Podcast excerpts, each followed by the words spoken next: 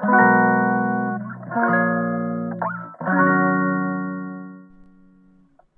くだけで文字タンカップジャパソンです。この配信では1日10分間程度であなたの文字タンカップにつながる情報を配信しているんですが、今日は休憩会として、ジャパソンのトライアスロン日誌をお届けします。第5話ですかね。で、テーマは、チャリ高えよです。チャリ高えよ。えっと、事前に本とか、あと YouTube とか見て、一応情報収集して、20万ぐらいで、まあそこそこのやつ買えそう。で、言っても30万ぐらいで買えそうな感じだったんですね。ど、どの本も、どの動画も。で、ところが、昨日、ちょっと、家の一番近くにある、えっと、ロードレース売ってる自転車屋さんロードレース専門店っていうのかなロード、ロードバイク。ロードバイク専門店に、ビクビクしながら行って、ちょっとそういう店って怖いじゃないですか。なんか、一元さんお断りみたいな雰囲気がありそうで。で、Google マップの口コミとか見て、まあいい人、店員さんいい人そうな感じだったんで入って。で、まあ予想通り、なんか常連さんたちがわらわら群がってて、ちょっと相談しにくい雰囲気出まくりだったんですけど、なんか女性の店員の方が声かけてくれて、で、それでいろいろ相談して、で、おすすめの機種を聞いたら、えっと、アルミなら15万ぐらいでいいやつ買えるって情報だったんですよ。もともとのやつだ。もともと私が仕入れてた情報だと。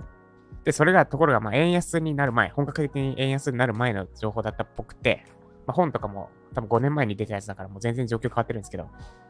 結論としてはアルミでも、えっ、と、トライアスロンに出るようなものであれば30万かかる。で、カーボン、アルミかカーボンかってあるんですけど、カーボンの方が乗り心地が良くて、よりもう本当に今後レース出て出るんだったらもうカーボン一択みたいな感じ。で、アルミの方がたと安い。で、カーボンが今は主流になりつつあって、カーボンの場合は40万と。えっと、正確に38万だっけな。で、なんかもうプラス10万ぐらい予想定より違ってたんで、マジかってなりました。で、検討したのが、今持っている自転車で出れないのかです。店員さんと結構喋って、で、店員さんもなんとトライアスロン、去年から始めたらしくて、で、今持ってる自転車がダホンの K3 っていう、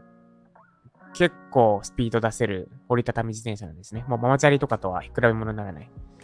で、こいつで別に大会に出れるんだったら全然40キロぐらいなら走れるんですよ。で、えっ、と、大会によっては出れそうっすねってなって、で、思えばそうだなと思って、浜名湖トライアスロンのルールをちょっと細かく調べてみました。でしたら、ロードレーサーって書いてあって自転車に。まあ、まずロードレーサーとは何やねんってとこなんですけど、ロードレース用のチャリだと。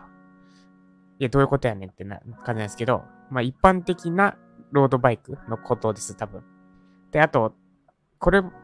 ダホンの K3 が OK なのかどうかは運営に聞いてみないと、運営に聞けばわかるんですけど、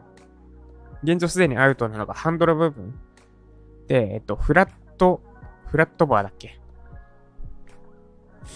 大会のルール上に、えっと、これか、フラットバーハンドル。要は、横にまっすぐのハンドルはダメですって書いてあって。で、ダウンの K3 まさにそれなんですよね。で、じゃあハンドル変えればいいのかと思って、ハンドルを変えれる、変えられないかをグーってみたら、一応変えてる例はありましたと。で、ところが、えーカスタム費用に、これ多分いろいろ他の余計なものも含まれてるんだと思いますけど、あ、含まれまくってんな。は、えっと、ハンドル変えるってなると、ギアのチェンジのところも変えなきゃいけないので、その辺のことが私は全然わからないですと。で、多分そんなに難しくないのかな。ハンドルの方の操作の部分だけ変えればいいのか。まあ、でも結構かかりそうですよね。で、なんかそれをやっているカスタム例みたいなので、えっと、カスタム費用約22万円って書いてあるんですよね。これ見ると、ペダルとかチューブとかも全然関係ないものを変えてるんで、多分、累計10万円ぐらいで、ハンドル変える、変えることはできるんだろうなと思いますけど、10万って、その、私の持っているダホン K3 の本体価格そのものになっちゃうんですよね。果たしてそこまでして、しかも、厳密な大会、緩い大会なら、確かに折りたたみ自転車ちょっと改造すれば出れるんだけど、ちゃんとした大会出るってなると出れないので絶対に。あの、ダメって、規定に、公式の規定えっと、ちゃんとした大会のちゃんとしたルールなんだえっと、サッカーで言うと、ゼファーですかね。ゼファーでしたっけ？なんか、一般的なルールってあるじゃないですか、なんか。で、そのルール上で、多分折りたたみ自転車ダメっぽい感じ？あちなみに靴は別にサンダルでも何でも OK なんですが、ダメっぽい感じなんで、で、なんか、ゆるい大会でしか出られないのに、折りたたみ自転車に、ま多分10万ぐらいするカスタマイズをして出るかっていうと出ないじゃないですか。ってことはやっぱロードレース、ロードバイクが必要で、で、問題となるのは、アルミにするか、カーボンにするかなんですが、でも、なんか、その、このこの1年泳いできたこととか、あと、最近ずっと毎日走ったり、自転車乗ったり何かしらやってることとか伝えたら、絶対、もうそれぐらいやってるんだったら、まあ、間違いなく、すぐ、本格的なやつ欲しくなりますよってなって、まあ、営業トークかもしれないですけど、で、まあ、確かにその、そうだなってなって、で、カーボンで40万かーってなってるところです。40万だと気楽に乗れないっすよね。なんか、さっとコンビニに置くのも怖いし、ジム行くときに駐輪場に置いておくのもちょっと不安。で、だから、まあ、でも20万でも一緒か。しかもパクられるときはパクられますよね。何十万だろうと。です。なんで、今のところ、えっと、で、メーカーも、ひも、ある程度指定されてというか、えっと、トレックのエモンダってやつですね。で、一応、その、お姉さんの言うことを、というか、そのお店からおすすめされたことを鵜呑みにせずに帰ってから YouTube とかでいろいろ知れたんですけど、確かに、これはおすすめっぽい感じ。あの、まがいなく、別におすすめ、お店のご利用しとか、ひいきにしてるわけではなく、みたいです。で、ただそのお店もうほぼトレックしかなくて、これトレックで合ってますかね読み方。TREK。しかなくて、他の選択肢がなさそうな感じだったんで、一応もう1、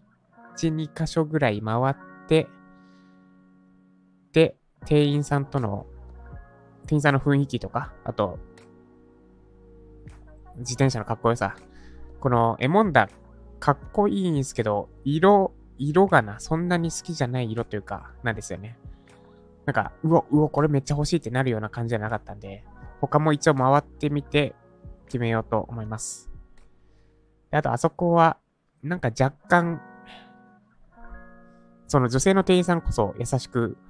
話してくれたけど、ちょっと、なんだ、ど素人が、みたいな雰囲気を感じたというか、これ私が勝手にそう思っただけかもしれないですけど、まだ買ったらまたちょっと変わるのかもしれないですけど、まあでもな、あの状況だと、ま、そうだな。無理かな。しょうがないのかな。で、家から一番近い本格的な労働バイク屋さんだったんで、あの、いちいちメンテナンスとか、あと、パーツ買いに行ったりとか、まあメンテナンスが主かな。あと、修理に出すとか、するときに、自転車運ぶの大変じゃないですか。だから、なるべく近くで自転車で、それこそ自転車乗って、壊れたらいけない、乗っていけないけど、もうサクッと行ける距離にあるのがベストで、しかも、えっと、買ったところと多分深いな関係になる方がいろいろ相談しやすいので、なるべく家の近くで買いたい。仮に安かったとし、えっと、仮に遠くでも、なんだ、多少安いとか、めちゃくちゃ親切とかがあったとしても、極力家の近くで買いたい。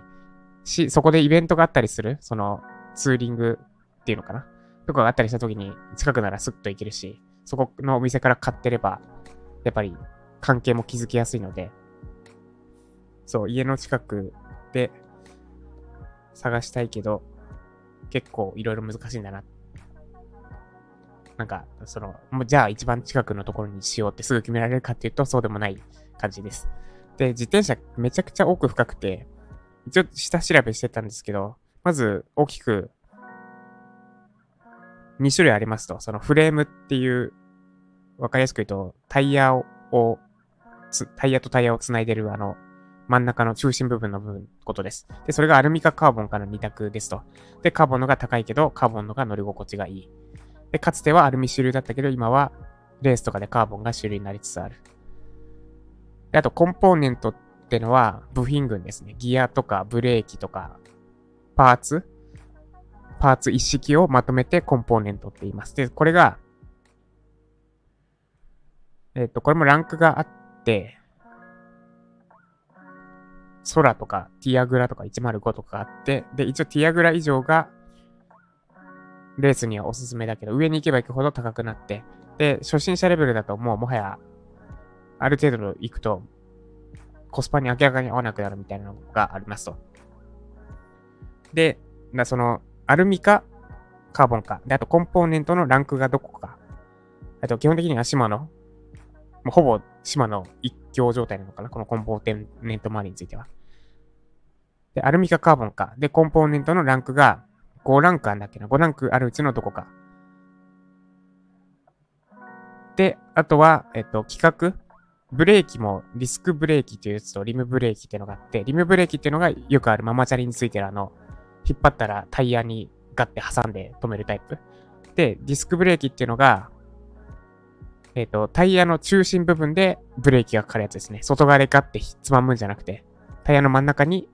油圧式あれ、油圧のディスクと油圧じゃないディスクがあるのかな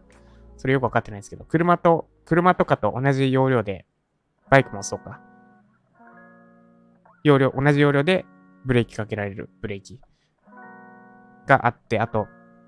タイヤのはめ込み方っていうのかな？ってのもクイックリリースっていうのとスルーアクセルっていうのがありますと。で、ディスクブレーキ、ブレーキはディスクブレーキ、そのタイヤとかと、あ車とかと同じやつが新しいやつ。で、タイヤのはめ込み方はスルーアクセルってやつが新しいやつで、古い規格だと、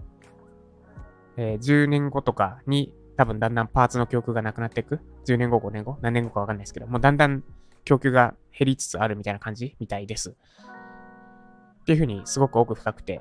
面白いです。で、あと、ヒルクライム、坂を登るレースとか、あと漫画も読んだんですけど、超楽しそうですね。あの、なんかめちゃくちゃしんどそうなんですけど、それがまたいいなって思ってます。で、トライアスロンで気づいた魅力は、そう、それぞれ3つとも楽しめるってとこですね。マラソンはマラソンで、まあ、たまあ、3つ、ラン、バイク、スイムってあるけど、3つとも単体でハマる人がいるぐらい魅力的なスポーツ。なので、その3つ掛け合わさると全部にハマれる。で、スイムも、あの、2ビットキックとかでめっちゃ面白いなと思ってるし、ランはランで走り方のフォームが変わればこんなに変わるのかってなってるし、あとランニングシューズぐらいか。ランだとランニングシューズぐらいかな。まあでも自転車についてはそう、自転車ってのがあるんですよね。めちゃくちゃ自転車に、のパーツとかいろいろあって、楽しいです。です。現状、そんな感じです。で、今私の体の状態どうかっていうと、膝の痛みが一切消え去ったので、多分走る準備できたのかなってところです。で、今、10分走って10分歩くって繰り返したり、あと30分歩き続けたりぐらいしかしてないので、えっ、ー、と、一応安全のためにもうちょっと様子見つつ、今の状態、10分以上は長く走らないようにしつつ、3月ぐらいから5キロ連続で走ってみるとかやって、膝が、膝とかに一切違和感がないかを確認していこうと思ってます。本当に怪我したくないので、多分、なんか、一回に、一回フルマラソン出るだけとかなら、こんなに慎重にならなくていいと思うんですけど、走、もう問題なく走れる。もうとにかく怪我しない。走り込んでも怪我しない状態までにしたいので、ちょっとずつちょっとずつやっていこうと思ってます。ということで、えっと、なんだっけ。ロー、ロージャパじゃなくて、トトジャパトラか、ジャパトラ第5話か4話かでした。で、今日は私は、えっ、ー、と、今作ってる資格対策講座の、が、えっ、ー、と、若干悩んでる箇所があるので、その本を読むぐらいですかね。それ以外は、仕事禁止で行こうと思います。なんか仕事ばっかりに油断してるとなっちゃうので、バランスが難しいんですが、はい、です。ということで今日も頑張っていきましょう。以上ジャパソンでした。